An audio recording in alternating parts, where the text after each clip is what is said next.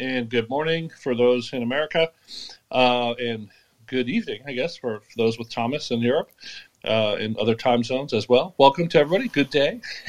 Uh, I'm Dave Kellogg. I'm here with my co-host, co-host Thomas Otter. Uh, Hi, everybody. product. Uh, there's Thomas. Hey, and uh, this is the SaaS Product Power Breakfast. The room is being recorded. Our special guest today is Evan Kaplan from Influx Data. Hey, Evan. Hey, Dave. How are you? Thanks for having me. Yeah, it's awesome. Great to have you on the show. Um, we're going to talk today about open source. In last week's episode, we talked about open source. Uh, we had a, a, professor of open source, a friend of Thomas's from uh, a university in Germany. That was a great conversation. Today, we're going to talk about transitioning from open source, kind of a traditional open source model, to cloud native. So, so really, I think the, the, vast focus today will be on cloud native. But why don't we start, Evan? Do you want to just give a quick elevator pitch background, introduce yourself, and then uh, you know I got to know Evan through through InfluxDB. We have a common friend um, in one of Evan's board members, uh, Max Schireson, uh, who's a EIR at Battery. Uh, so, so, Max, I think, had connected us, um, and I got to meet Evan, and uh, I, I'm very excited about this episode because he's done something that very few people have done um, on this transition. But but but first, Evan, how about a quick uh, a quick intro, if we could? Yeah, sure. Great. So, um, you know, I spent most of my career in Seattle and um, I started aerospace. Started in the early days of TCP, and I'm amazed how many people don't even know what TCP stands for anymore, or even if it exists any, anymore. And um, and then I started a company out of my house in, in 1996 called Aventail, which was the first SSL VPNs, layer five VPNs, which are now sort of the standard way people do secure communication through SSL and SSH we sold that company to SonicWall slash Dell in 2007, and then I took some time off and went on to run a public company called iPass around global Wi-Fi, um, and then um, was an EIR at Trinity Ventures where I met Paul Dix, um, the the founder of Influx Data, and um, and we connected on a personal level and professional level, and, and he asked me to join as CEO, and so. Um, I made the decision to join an early stage open source startup, which I I can share with you some of my thinking around that because I think it's relevant. Um, you know, I had as a public company CEO, I had a number of open source projects with Mongo and with Cloudera, and um, it was clear to me that the future of infrastructure was going to be based on open source foundations. So I had a deep, deep feeling for that, and um, you know, I could see that the people coming out of school and the people doing early work and the people doing leadership work were all starting with open source orientation, open source projects. So I got super excited about it. Um, so I joined Paul, and that was in uh, 2016, and it's been quite a great journey since then. So, is that enough background, Dave? Dave's on mute. Got him. Sorry, I'm on mute there.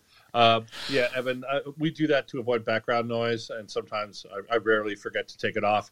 Um, you should also know that this is applause. Get ready.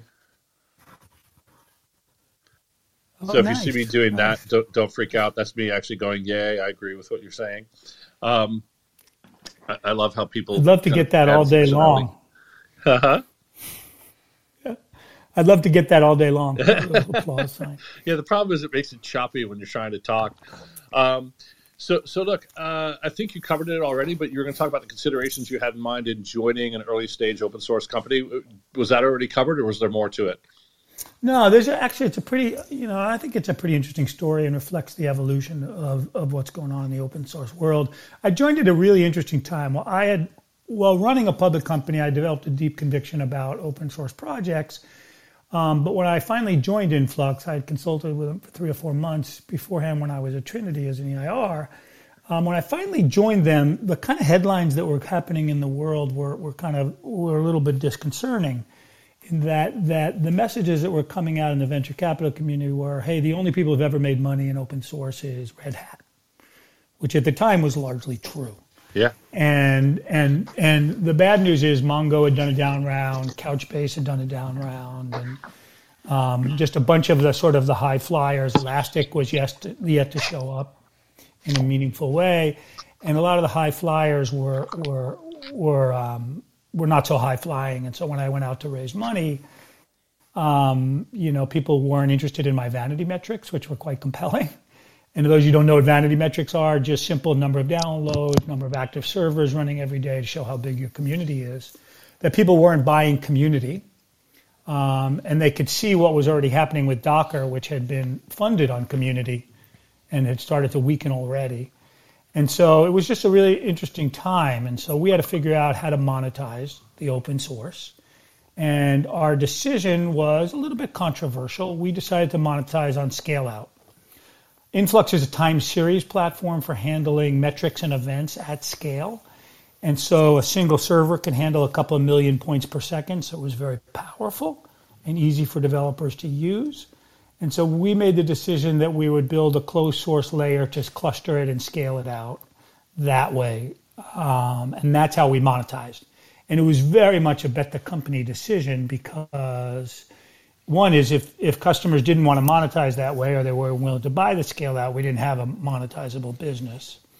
And two is if the community totally rejected this notion of closed sourcing the clustering and the, and the scale out, then we and our community started to decline, then we wouldn't even have the vanity metrics, wouldn't have the growing community But it turned out to work out. The community continued to grow um, at a very, very fast pace. Today, there are half a million sites around the world daily that run Influx, um, and and we were able to monetize on that. So um, that brings us more to the to the topic at hand. Any? How about you do a follow up question if we can, uh, Evan. How about a quick uh, word from your sponsor? Uh, if, if, you want 30 to 60 seconds, if someone's listening, what, what when should they call Influx? This is your 60 second free marketing elevator. I was unaware I was going to get that. I would just, I, I would have fit it. So, um, so Influx is oriented towards developers, architects, and CTOs. And so people who are building applications or services based on real time stuff. So that typically is IoT in the form of sensor analytics. It's custom metrics and monitoring. It's high frequency trading. Anytime you're building an application where time is the lingua franca of what you're doing, then, you know, 20 years ago, you would have built that on Oracle. 10 years ago, you might have built that on MySQL. Seven years ago, you might have tried it with Cassandra. Now, people standardly build it on Influx, and not and just to be intellectually honest, not, not just Influx. There are other really good time series products out there and the space is considered the fastest growing space in the database world. We happen to be the leader by a wide margin right now, but you know, I suppose we could screw that up. I hope we don't. Um, but we're um, but uh, want to face it all humbly.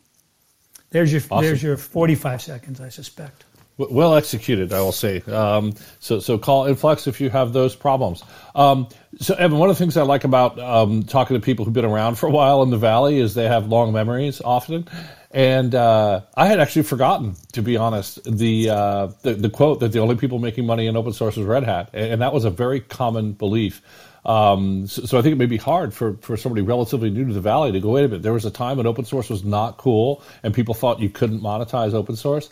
So uh, th- first, thank you for reminding me. And, and, second, it was a pretty contrarian move, I think, for you to join. I mean, th- this is going to be a question eventually, but, but, but wow, what a contrarian move because it was definitely not in vogue at the time you joined. And then second, could you elaborate a bit more on the um, scale out monetization? Specifically, what, what were you going to charge? It sounds like you were going to use an open core model, if you will, where the, the core time series database would be open source and free, but the clustering and more advanced functionality would be paid. Is, is so a bunch there. Respond to any and all of it.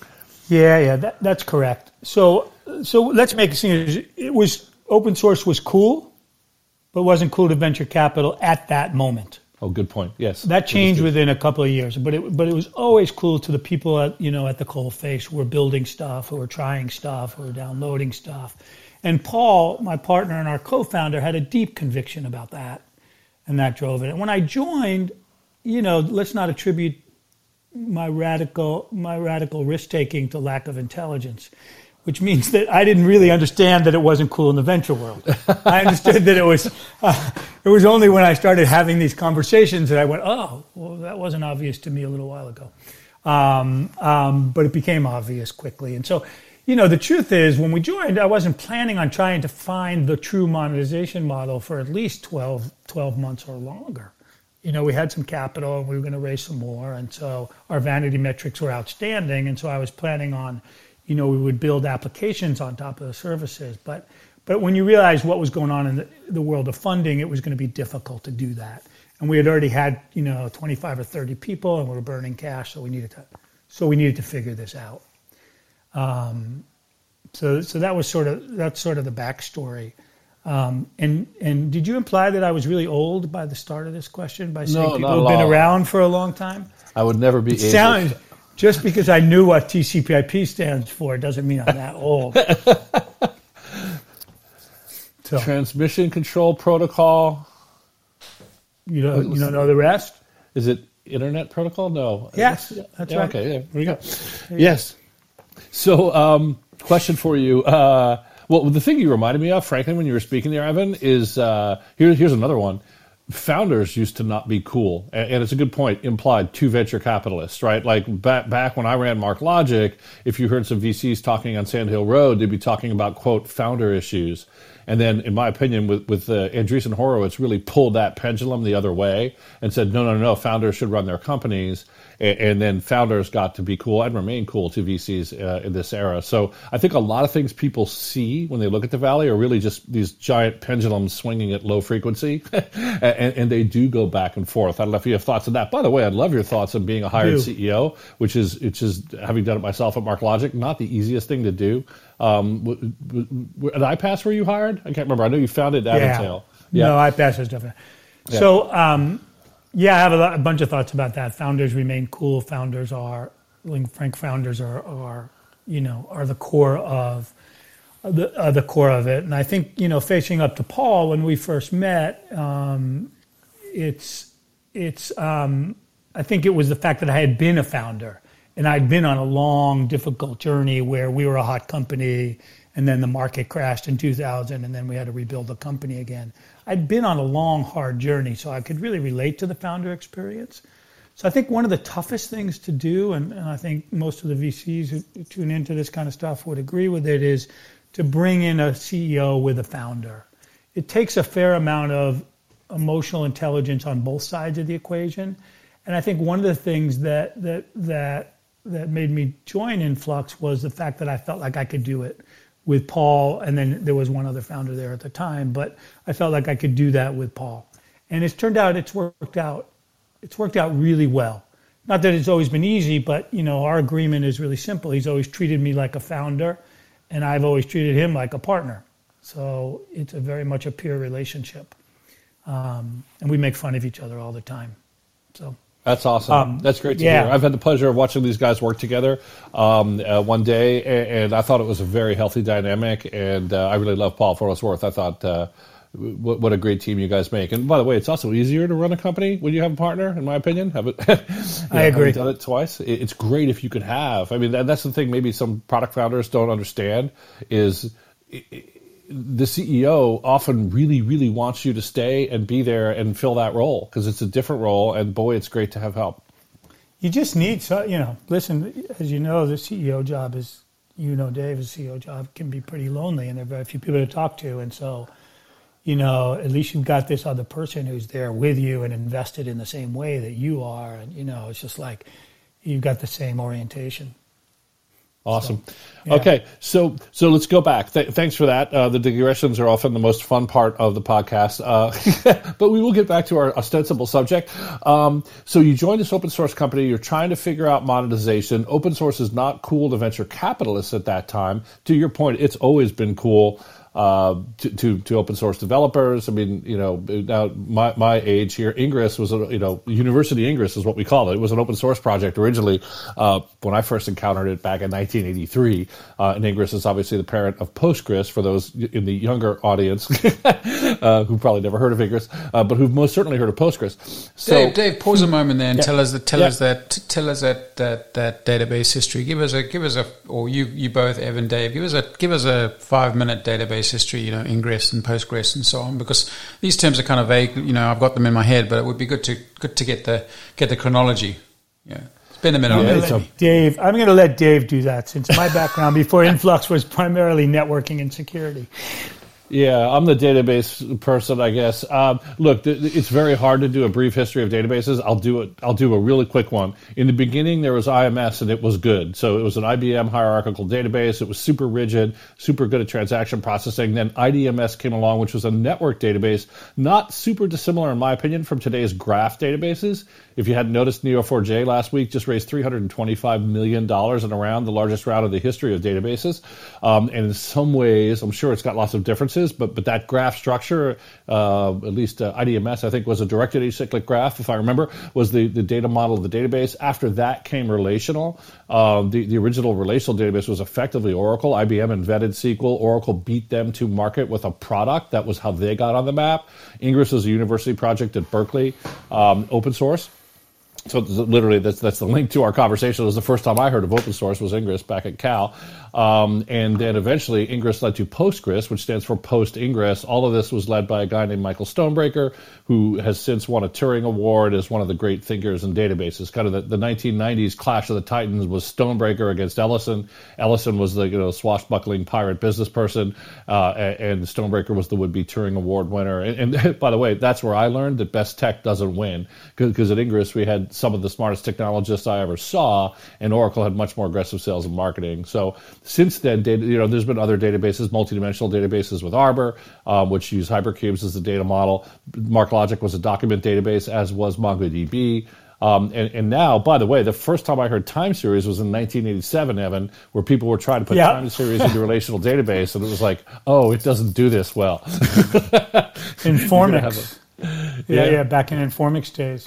Yeah, I think it's worth also commenting, Dave, is what, what the structural change in the database is at the expense of you know expensive relational now. I'd say over the last five years, you've seen these categories break out with very clear leaders. You know, Mongo and DocumentDB and Elastic, maybe Splunk and search databases. You know, Neo4j and Graph, us and time series. So you're seeing the componentization of data stores, data models, data query engines which I think is making these much more powerful, much more powerful applications that get built. Yeah, this is another one of those pendulums in my mind. For a long time, I thought the most boring job on earth would be database analyst at Gartner because you literally just had a, three-sided die and you could roll it and say DB2, Oracle, or SQL Server. Right, that was the answer. Every question had one of three answers, um, and the world wanted I mean, this is one of my theories of it. Uh, so first, I agree with your theory in infrastructure that that open source is the future of infrastructure. I think it's fairly obvious now, less obvious when you made that call. It was getting obvious to me when I left MarkLogic in 2012. So I think open source is a huge trend in infrastructure. But I always thought that infrastructure is trending towards monopoly or oligopoly because people like, you know, the lack of entropy. They they like uh, what's the right word for lack of entropy? They like order, or they like a small number of choices at the bottom of the stack. So in some sense, the lower in the stack, the more we want standards, and the higher in the stack, the less we care. Um, so, but but in any way, Stonebraker wrote a paper called "One Size Does Not Fit All" a long, long time ago. I don't know, a decade plus ago, and uh, that paper basically made the argument for special purpose databases. And never, it, I'd love to right. see that. Actually, I've not seen that paper, Dave. So if you get a yeah, yeah, yeah. go go read it. it, he yeah. was he called it, you know, as usual. He called it. I don't know, 15 years ago, where he just said relational had a good run. It's a great general purpose database for general purposes, but there's a new generation of apps coming that manage documents, that manage log files, that manage time series, and, and these are all hard problems not well solved in a in a uh, general purpose database. So, so I, I, view you as part of a very exciting trend uh, that is spe- special purpose databases are now okay, and, and, for a long time they weren't. And the workloads, I mean, you know, obviously the, the, the, the exponential growth in data and the workloads are changing, and how those workloads are constructed, and the ability to use microservices to move stuff across is is um, is pretty different than, than what you would have faced ten years ago. Absolutely. So, so Evan's running this special purpose database company that focuses on time series that are not well handled in a relational database. Just for any database nerds, I, literally the first time I saw the problem, I was like, you need to have one row per data point, right? Which would be the correct way to relationally model it, in my opinion. Um, and I'm like, well, that's not going to work. that's definitely not going to work. Um, so, uh, in any case, yep little too close back in terms of uh, in terms of um, in terms of uh, what do you call it? In terms of the letter combination. special purpose acquisition company and special purpose database company. It's too close of an idea. just, uh, yeah, it's not a SPAC. Don't, don't worry. It was just yeah. it made me when you said special purpose. I was like, oh my gosh. Oh yeah, no, that's a whole different. We have to do an episode on SPACs, uh, Thomas. Uh, so anyway, yeah, so Evan's do. running this company. He, he's joined the company. He's thinking about monetizing open source, which is kind of classical way to do it. Uh, I call it an open core model, Evan. I don't know if you agree with that or not, where part of the product is pure yes. open, and, and, then part of it is proprietary. Um, and, and, and, then the cloud is, is, happening. And so, so how did you go? Oh gosh, we need to go cloud native. Like when did you figure that out? Why? And and I'd love to hear that part of the story. Well, let's take an let's take one little interim stop before we get to that part of the story. Is sure. And the interim stop would be around licensing and open source. And so you're right. We didn't want to be open core, but at the time we felt like it was the only choice to fund the company is to do it and that sort of stuff in the in the ideal world, we would have um, open sourced all of that clustering and scale out right away and built on that later. That was the original plan. And so, um, you know, we would have put the distributed capability in the open source and grown the community and then monetized um, in ways higher in the stack or in a cloud model. But, but because of the situation at the time and funding, we decided to do it this way. I think what's happening in this world, and you could do a whole other show on it, is we think it's pretty confusing, is the whole licensing stuff. And so we've taken the approach that we license our stuff permissively, all of it. Um, and so we've got a new project, a new storage engine called IOX and things like that. We have um, our core influx InfluxDB. And so what we want to say is whatever's closed is closed, and whatever is open is truly open and permissive we think what's happening out there with the different licenses, and you're familiar with some of this, GPLv3 and and some of these secondary, you know, these secondary licenses where it's confusing about what's what. We think that's going to be a problem in the open source world. It's to protect people's intellectual assets from Amazon and others. And I think that's truly valid. But I think it's pretty confusing for users how the licensing. And so you guys could do a whole separate show. We, but, but in regards to the open core decision, We've decided that what's open source is open source and fully permissively licensed, and what is closed source is closed source, and to draw a pretty clean line there. And we don't so, think a lot of companies are doing that. So to to confirm, I understand what you said. You're not um, following MongoDB with the SSPL license. Um, no, no, so the other way to say it yeah. is Amazon could take your open, your pure open source part and run it as a cloud service. Is that, is that correct? That is correct. Wow, that's a big decision. Was that? It was a tough decision. Paul and I, Paul and I, and the rest of the team went around and around on it. We thought about it. We thought about it, and we think it's more important that you have a project that has velocity than a project that is, that is protected. And if it comes to the day when Amazon takes your stuff and competes with you um, and can beat you at it, right? Then then you have other issues as a company. Now that's not perfectly true. I recognize that they've got you know, Amazon or anybody else has tremendous advantages and they sell infrastructure and they don't have to really charge very much for your stuff. So there are some structural advantages. But we felt the, the possibility to build real community around this stuff and contributors and source that was unfettered is actually really important. And Paul was a really strong advocate for that. If you look on our site, he's done some writing about it. And, I, and to me, I just like the clean lines between open source and closed source. Yeah, uh, th- this is an aside, but I've, I've worked with a couple of open source companies over the years, and I can find open source founders almost bordering on religion in their views. so it can make those conversations very difficult because they're like, no, that's not the spirit of open source. This is a bright line. Like I called SSPL open source last week, and our our, our commenter was like, no, that's a closed source license.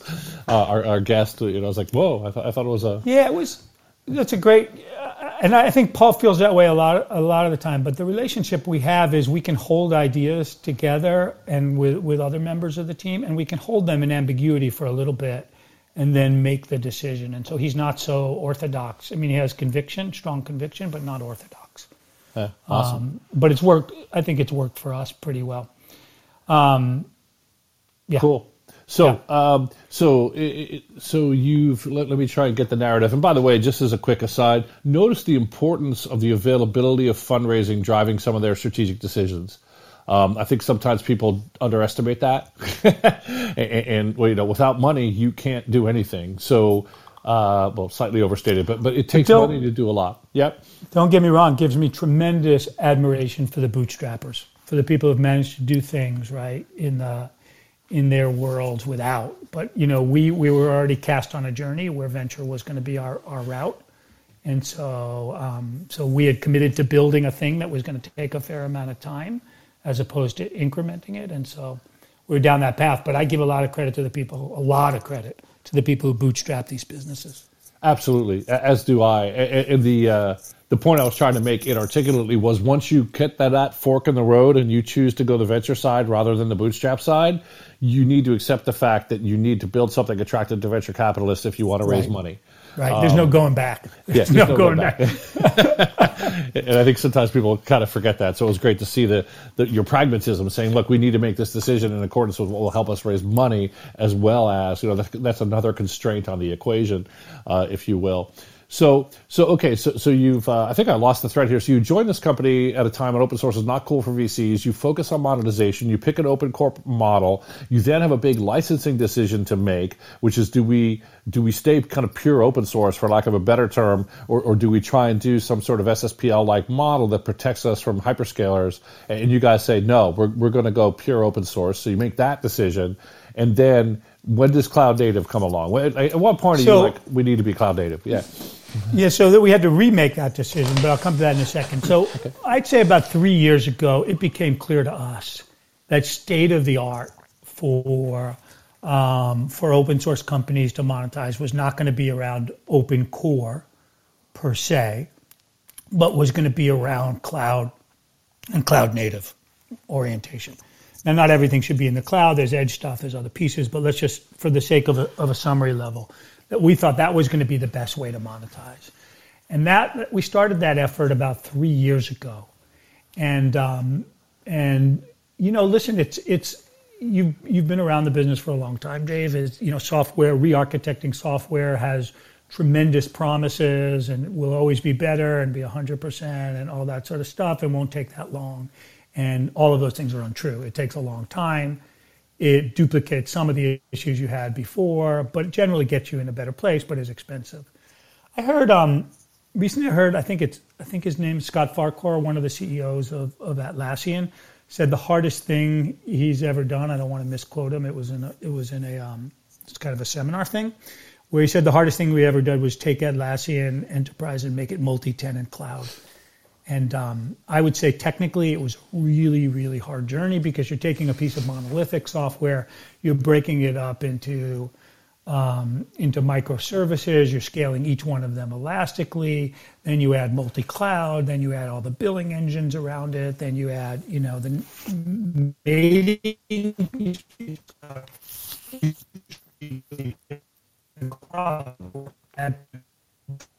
not that you're ever through, but and then you lay behind that, which I think a lot of people don't understand, is you're changing the fundamental way you build software.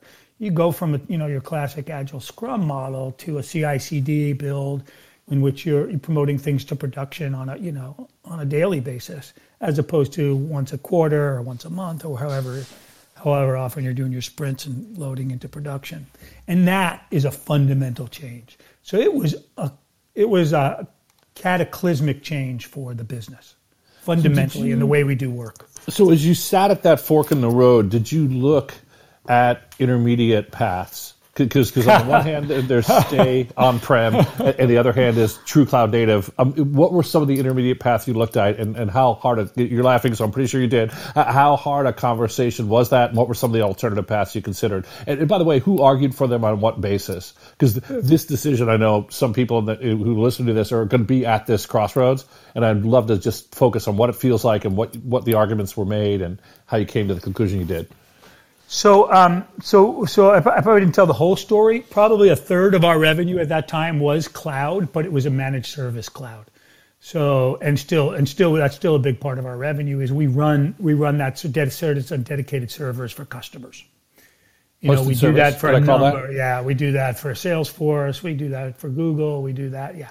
So we had a hosted service model, and and and that was working fine, and it was growing, and all that sort of stuff.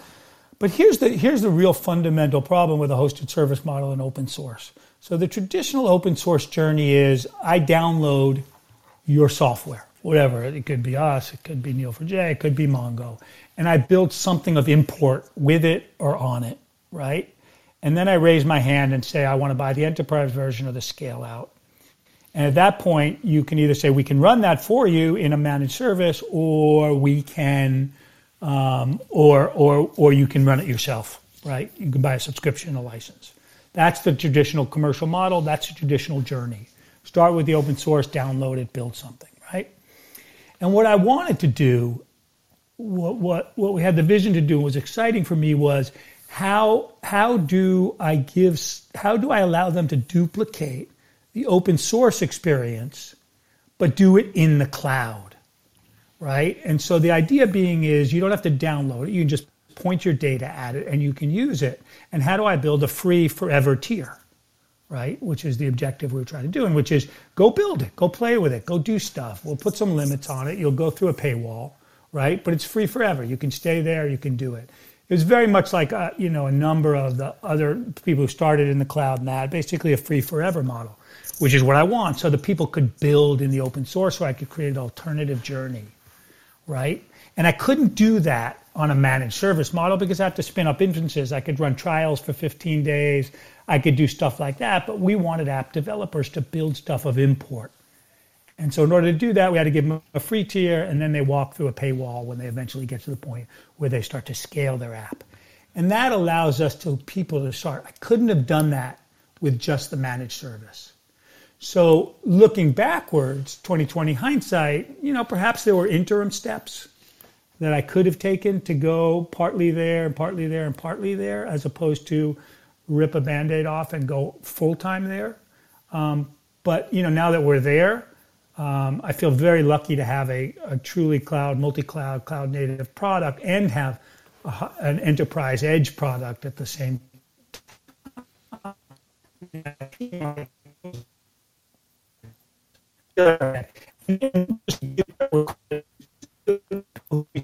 was Mongo's Atlas. And last quarter, they announced that 51% of their revenue came from Atlas, which was a $3 million business, if I'm, if I'm correct, at the time they went IPO in 17.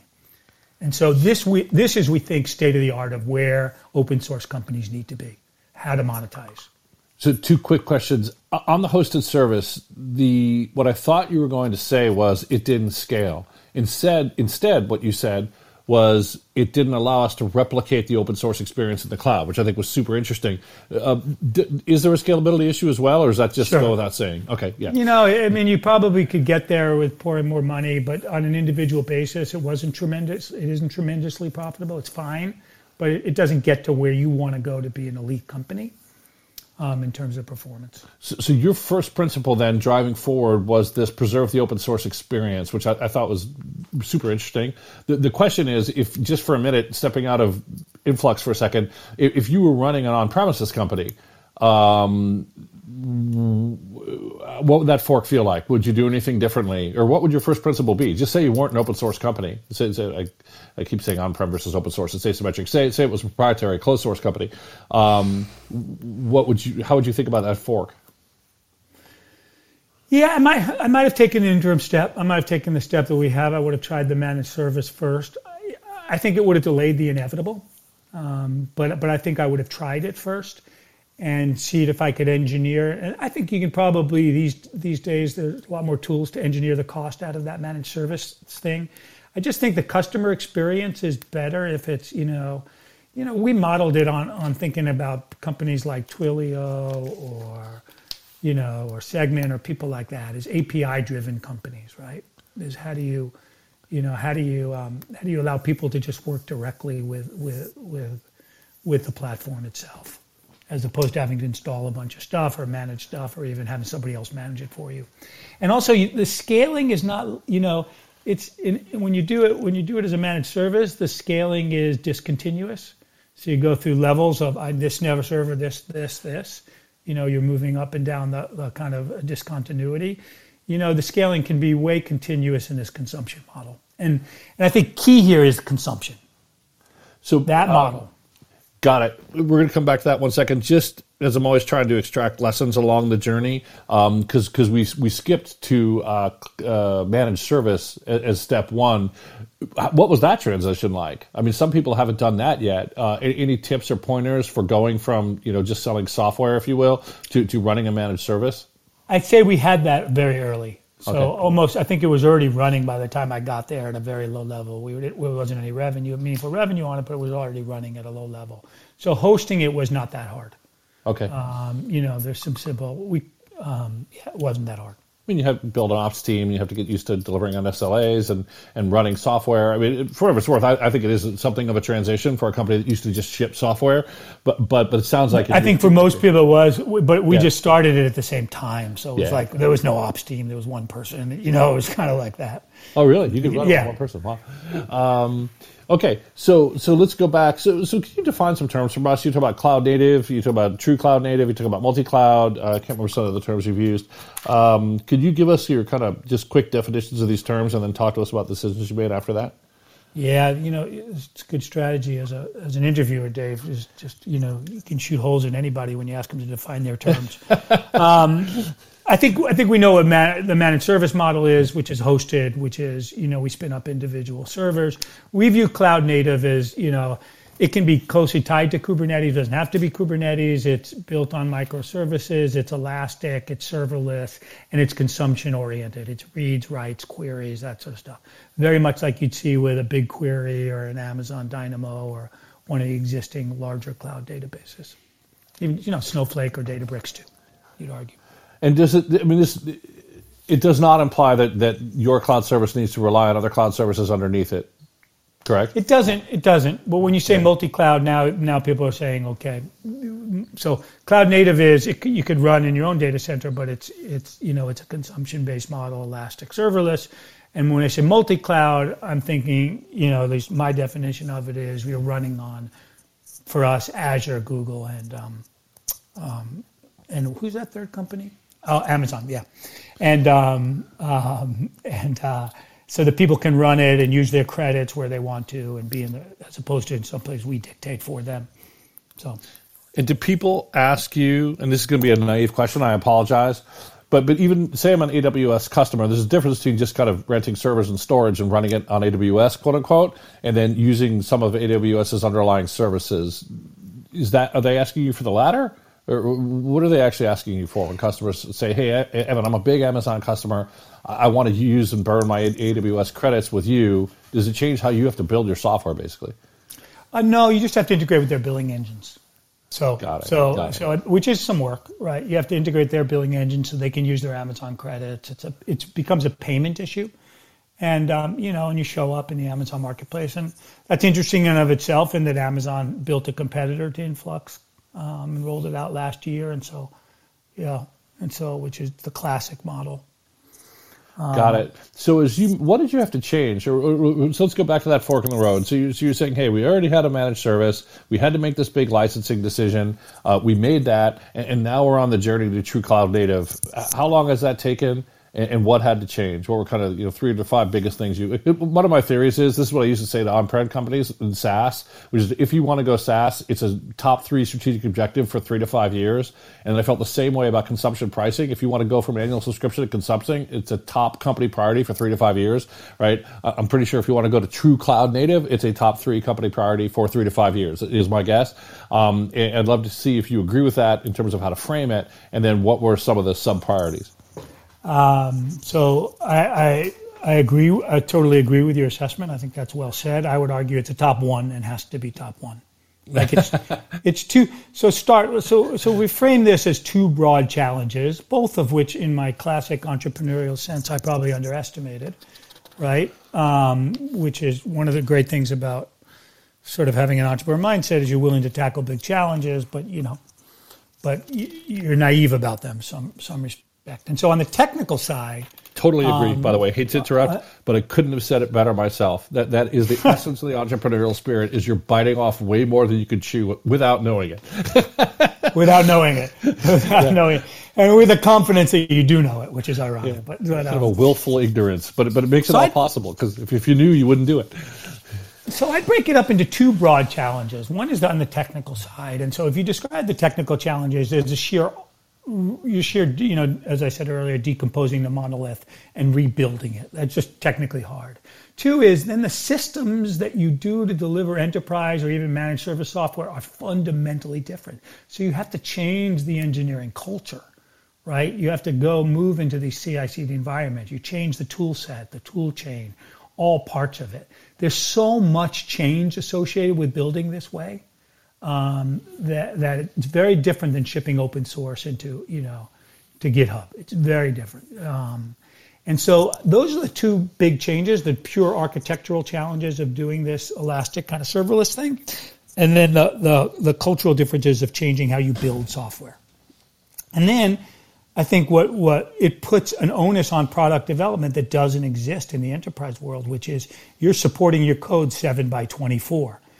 In truth, in the enterprise world, you are, but you don't feel it in the way you feel you feel it when you're running a service like this. So if you worked on some code and it's not working, you're on call, right? And a lot of developers don't want to work in that environment. Um, but that's where most of software is going these days, so it's interesting. So, so that'd be the technical side. On the non-technical side, when you move to a consumption-based model, it changes everything. It changes so many things that I underestimated about the business it's if you're an enterprise sales guy and you're used to doing a couple of hundred K, you know, your deals being average deal size a couple of hundred thousand dollars, and all of a sudden you're nurturing somebody who's who's building an app who's doing, you know, who's doing a thousand dollars a month, you can be like, this is confusing to me. What's my role as a salesperson, right? And then all of a sudden your metrics your your underlying data analytics on the business start being really important. Your pipelines and your PQL, and everything about the business changes when you consumption based model. And so if you go back to those two journeys in the open source model, you can't see when somebody's building something on you. You can't see anything that's going on. But in the cloud native model, you can start to see because they start consuming. And so you can get in there and you can help them and you can coach them. So you have to build tools and services to see that and then do that and help them along the journey. And you have to build a different kind of sales model in which you're now converting from a consumption to an annual, right? And you and and you also have to handle the people who are who are doing you know across the top born in the cloud stuff where they can't do a credit card swipe in a consumption model. They have to come across and and because of the way their purchasing works and come in an enterprise model. So now you have three different models and you have to think about how you face up your sales force your support your coaching around it and that's been its own journey, of which I think we're 85% of the way there, but learning all the time. We live on analytics now. We didn't have to live on analytics in the managed service world and even the, the software delivery in the uh, subscription model in the way we do now. So, how did um, it change the role of the salesperson? I'd love to drill into that uh, a teeny bit more. Like, did, did, you have to fire some salespeople and hire a different style of salespeople? And, and by the way, for what it's worth, what's the role? Do you have customer success, and what's its role relative to sales? Yeah, so so we're still learning, and no, we didn't have to fire people because of that. Um, no, so I think we made the mistake as we introduced this to our sales force early, and I don't think they got how they could sell it, and and um, and it wasn't obvious about how you do it. I think you know you have to change comp plans to reflect growth. You have to change um, um, good enterprise people start selling it um, directly, and we're starting to see a lot more of that. Where where you're going to a large customer who who started building something, and then you're you're able to help them by giving them a POC, where you give them some credits to go build it, as opposed to do a credit card swipe. There's a bunch of motions there it's it's probably its own podcast. It's a bunch of notions, but it, you have to be. It's tricky. If you've got if you've got a person who's got a 1.3, 1.4 million dollar um, ARR quota, um, ACV quota, and you're trying to get that in a consumption model, it just does, doesn't work easily that way. Just really tricky. So, uh, so look, knowing enterprise software people, you know, and having worked at Salesforce where they started out with monthly billing and monthly invoicing, pay as you go, right? And when I was there in 2012, so 13 years later, we did an eight year deal, right? So people, wow. people just love to stuff customers full of software, uh, whether it be a big on prem license or, or whether it be even SaaS subscription, right? Um, is that what also happens when you're in a consumption world? Do they just try and ram credits down people's throats? And are we recreating the sins of the past in a different model? Or, or how, how do you manage that? What, what, does the deal actually look like? Am I, am I buying credits and, and what's to prevent salespeople from just stuffing me full of five years worth of credits? Yeah, it's great. So, you know, there's always, uh, you know, wherever there's a situation, there's a, you know, situation like that, there's a tendency to, you know, to want to inflate whatever it is. Yep. But I think the consumption model mitigates it quite a bit because if you're paying sales guys, if they down, if they come down, if you're paying them on these MRR kinds of numbers as opposed to the ACV numbers, if they come down around the other stuff, you start losing money or decrement. Different people approach the comp in different ways. And so there's there's always that incentive, but there's way less of it in this consumption-based model. And customers are more tuned to their usage and what's going on, right? As opposed to I bought four servers because I thought I think I'll need that much. They use it as they go.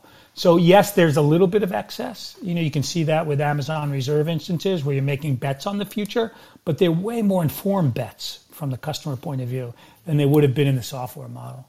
And what's the you know what's the traditional metric? I think that Gartner used is 50% of the software that's ever bought never gets off the shelf, at least in the software world. I don't think that's true in the consumption world. Got it. Um, uh, let me do a quick room reset here. You're listening to the SaaS Product Power Breakfast, uh, hosted by Dave Kellogg and Thomas Otter. Uh, we're interviewing Evan Kaplan, uh, CEO of Influx Data. Uh, we're talking about the transition from traditional open source models to cloud native. Uh, the room is being recorded. Thomas, you've been relatively quiet. Do you want to weigh in? Oh, I by do. the way, audience questions are accepted as well. So, so first, if you're in the audience, have a question, please raise your hand. And second, over to Thomas. Yeah, I was going to say, your, your head of product you know, how does yep. his job or her job differ from the equivalent head of product at say at say Oracle? You know, what, what's the difference in their day? How do they think? Uh, how do they think? Everything. How do they think differently about? You know about um, you know everything from from engineering capacity to to go to market to partnering. You know, how, how does it? You know, how does it? How would it be fundamental? Because I'm a, I'm an applications guy, so as far as I'm concerned, you know. Um, databases are like electricity. You know, they need to do they need to do what they say they're supposed to do, and they need to do it. They need to do it reliably. But I'm not, you know, I'm not particularly interested as an application guy in in one brand of database over another, unless there's some some specific functional uh, capability that that database brings. But obviously. I'm an application guy rather than a, a, a database guy, but somebody who's a who's a database product manager who's been you know, working in in a in a, in a, a proprietary database world, what's what's what's different from a specifically from a product management perspective? Let me, let me offer you the opportunity to have Tim Hall on your on your uh, on your show eventually because he could he could probably write a book about it. Um, and um, so um, Tim actually, ironically, because you framed the question that way, at one point in his career was at Oracle, where he was you know VP of products for um, for their middleware product. So, and then he was at Hortonworks, where he ran product there, and so so he had a lot of experience delivering kind of enterprise open source enterprise products and then enterprise open source products. I would just say that we went on this journey together. And, and by the way, since we do have an edge enterprise product, that's, that's a big part of our business, an important part um, that, that he has to manage both today. I would just say it's a tremendous learning. His job has changed dramatically. How you spec stuff goes in. You're not. He's not running off of the normal agile Scrum process. We still do sprints and that sort of stuff, but they get delivered differently. And and the kind of you know there are parts of the product that never would have shown up. You know, the, in in in the world of in the world of enterprise. You know, the e-commerce engine, the billing engine, the whole growth hacking piece is very different in which you know you're trying to watch each person's journey as they build it and you're trying to help them along you're communicating with it it's just so many aspects of product that are different in this mm-hmm. world when you build it in this cloud native fashion and that's true for saas not just consumption model but any even seat saas you want that same thing and so you just you really have to you know we could hire people who just we could hire somebody who had just done all that but then they wouldn't have an appreciation for this journey piece where you have to manage both of them. And and your so, engineering your engineering contribution is it is it only your engineers or or are there you know are there volunteer external uh, contributors to your engineering to your engineering core? So we have a fair amount of open source contributors, um, but we control the actual build. So so we take those contributions as they right. come so, in. So how would you do that in a in a CI/CD model? You know. Um, so we don't. We don't. Those are contributions to the open source. Um, where appropriate, we take them into the cloud product. Okay, the so cloud product is a superset of the open source. I see. By nature, okay. it moves way faster. Okay. It moves. It'll move faster. It'll cloud first. It'll. It'll. You know, generally have more capabilities because we can introduce them. Right, but the cloud. Co- the, the, so the the the, the um, uh, the cloud first component, the cloud native component, is, is, is, managed in essence in the same way as you would manage uh, uh, uh a proprietary uh, proprietary product in terms of resourcing, right? So you're resourcing with your with your own engineering capacity for the cloud product, rather than trying to, uh, as a product manager, manage um, external contributors, external external contributors contrib- contributing to that to that native product. Yeah, I think that's it, that's largely true. But even the external contributors, you just you're just using the source that comes in, and you're examining it and validating it, and decide to put it in a build or not. So it's not really integral to your normal build cycle, right? You're taking them as as it comes. Okay. So you'll do you could do the same with the cloud stuff. Is where there's an open source contribution that should be in the broader in the broader place, um, you put it in. Right. You but but the, sorry, but so many questions. But the the the the product manager then is how much time are they spending uh, engaging with that with that contributing I sort of split the community into two. There's a contributing, there's a consuming community, you know, and there's a contributing community. You know, sometimes they overlap, obviously, but the the you know how much time would it would the would the head of product spend, you know, with that contributing community, you know, um, uh, motivating them and working with them and so on? Is is that a big part of their job? Um, no, we have a developer relations team that works that that does a lot of that work, and so the the in the product management function, you're largely looking at the contributions that are coming in, hey. and they're generally and they're generally not contributions to the core core database. They're contributions to our collection engines, our visualization engines, our test things like that. Cool. Okay, I think we, we have a question, questions. right? We have a yeah, question. Yeah, we do indeed. Cool. Yes, Thomas, thanks for noticing. Yes, we have two questions, in fact. Uh, my friend Raj is up here. Raj Gossain, uh, we'd love to hear from you. Uh, thanks for muting while you were waiting. And uh, what, what, what would you like to bring us, Raj? Uh, great. Thanks, Dave. And Evan, thanks for uh, the talk today. It's been super helpful. W- question for you. Um, you mentioned when you joined, you, you know, you kind of inherited a managed service did you burn the boats on that business or did you run that in parallel while you were doing the cloud native offering and you mentioned mongo and atlas as a maybe an example so i'm kind of curious your approach versus uh, what they did because they have obviously run that you know the on-prem quote unquote business in parallel so i'd love to get your take on that yeah, it's it's it's interesting. No, we didn't burn the boats. I mean, one of the things you realize when you're dealing with with enterprises or people who built on, you don't get to burn boats, right? you support customers where they are, and when it's their time to move, they move. Um, and so, no, we continue to run that cloud that cloud service and have very large customers on it. And we, we suspect that eventually they'll all move to this to this consumption based cloud, and we're making that, and, and they're starting to do that now. But we're not going to force people unnaturally. You have to keep it going. Um, you know, I don't, I don't. It's just you know what is it? The classic the classic phrase is you know that God built the world in seven days because he didn't have an installed base. We have an installed base that we have to treat with care. Hey, I'm trying to bring Sean up on stage. He had a question. I don't see him up yet. So, oh, there he is. Oh, hey, Sean. Hello? Yeah. Hey, Dave. Can you hear me? Yeah, you got a lot of background noise, so if possible, try and reduce it, and, and also ask a short question just because of the noise. Great to have you. Sorry about that. Uh, I'll ask it quickly. Um, uh, one, uh, well, here's my short one. Uh, how long did it take for your new consumption-based model to overtake your uh, previous managed service model? We're still in that. Mo- it, hasn't overtaken it yet. It'll take a few years. It'll take yeah. a few years, just because it's you know normal growth. Got it. It's really only one, been it's only been six months as an active product, maybe nine months as a truly active product. Ah, got it, got it. And then one uh, higher level question is. Um, you know, uh, when you came in, you already had a big open source community. Uh, with the way that fundraising and open source in the SaaS world has changed, uh, how would you view, you know, starting from a new project that's closed source and making decisions around open sourcing and building that kind of community?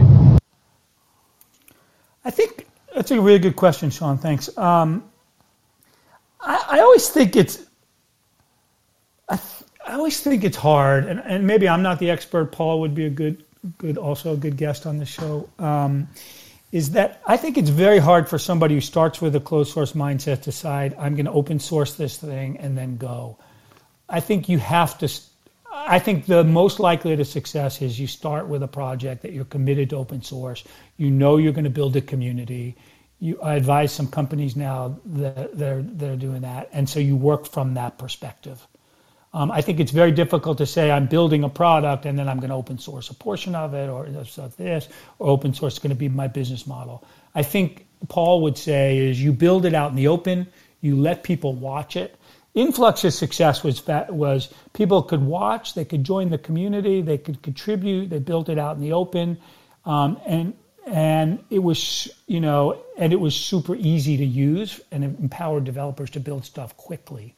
That was a point of view Paul had early on when he decided to build the open source project called Influx. I think it would. I think it's always hard, and I'm not aware, and that does exist, of success stories where people did the inverse. They started with a closed source and said, "Let me open source a part of this to be successful." Doesn't mean awesome. I just can't remember. awesome. Thanks for uh, thanks for joining, and I, I like your Terun shirt, uh, Sean. I'm pretty sure that's the, the California Avenue pizza place. that's true. yeah, yeah, it is. I, I race bikes for them, but yeah. Awesome. That's great. Awesome. I was going to say, I like your bike hat. Very safe. Fantastic keeps them safe on the uh, clubhouse room here. No, no head injuries in the uh, power breakfast. Um, well, thanks for coming up, Sean. Thanks, Raj, for your questions. Uh, Evan, we got about three minutes left. Cl- I, I, can ask you another question, or you can give us some wrap up comments.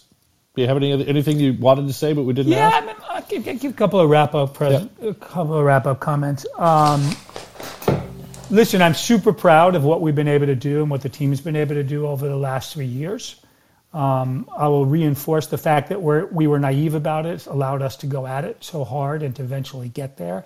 I think it's a non-trivial intervention, and I would I would weigh back on what you said, Dave. It's the top priority for three to five years, um, and um, and you have to believe that that's the future of your business, and and and that's the future. We happen to believe that this is state of the art for open source. If you're an open source company and you're not getting to a consumption based cloud native model, then you're not properly monetizing. You're not long term properly monetizing your open source intellectual property. That's our that that's the view. It's that's the orthodox view we've developed. Um, you know, we're doing pretty well, but you know, time will tell. Awesome, awesome. Thomas, did you have a final question or some wrap up thoughts as well? No, I just learned a bucket load today. I'm, I'm realizing how little I actually know about open source. So getting a whole, getting a, getting, I got school today, which is really, really, which is really cool. Evan, you you explained things very, very well. Super patient and and super clarity. So really, this was really useful for me. I learned a lot. So thanks very much for coming on the show. Yeah, I thought this was a great pairing with the prior session, Thomas, which is we have kind of a, a more academic, uh, you know, view of open source, kind of an open source primer in the, in the last episode, really, right? Like fundamentals of open source, licensing models, and, and uh, kind of talking to an open source expert. And now we got kind of the CEO perspective. Like, yeah, but it was so money. interesting how they how they were actually very similar. The the the, the positions I think of both of both Dirk Dirk and Evan were were very very um, you know very very similar. So it was, it was kind of fascinating to see that uh, that that congruence and overlap. Agree, agree. Yeah, yeah. No, no. I don't think there was a huge contrast, but it was. Uh, I think it's just look as, as a former CEO, I, I, love hearing the CEO perspective. Like, how do you make money on doing this stuff? How do you lead an organization to drive this change? Because uh, this stuff is really hard, uh, and as Evan reinforced, it has to be a top priority. And it can often be religious, right? It, these are difficult. I mean, it's not just understanding license models and monetization models, but leading an organization through that change is, is super hard. Uh, and it sounds like Evan has done a great job at that. So, um, look, uh, I think we're going to wrap it up. Uh, this has been the SaaS Product Power Breakfast. Evan Kaplan's been our guest. Evan, thanks so much for being with us today. Any, any final thoughts from you? No, just thanks, thanks you guys. It's a really, it's a real pleasure, Dave. Your deep insight into into um, you know how how data works, how these business models have been the CEO seat, and Thomas, your orientation around SaaS in general, just make it a really informed discussion. The one thing I would say is, at some point in the future, if you wanted to really deeply understand the the thinking behind the open source, I find Paul has been Paul has shaped a lot of my opinions and so about you know all of the stuff around licensing and community and open source. So um, yeah, you could just explore that with him. Excellent. We will, we, will, we will look to get him on the show. Excellent. Yeah, we'll add Paul to the list for sure. Hey, thanks a lot, guys. Um, this has been a great session. I'm going to spin down the room in 10 seconds. Hang on a moment. So, we need uh, the applause first. All right. Oh, sorry. Yes. Technology at work. Hey, Evan, thanks again. It's been a really That's awesome, you guys. Really fun. Thank you. Take care. Spinning.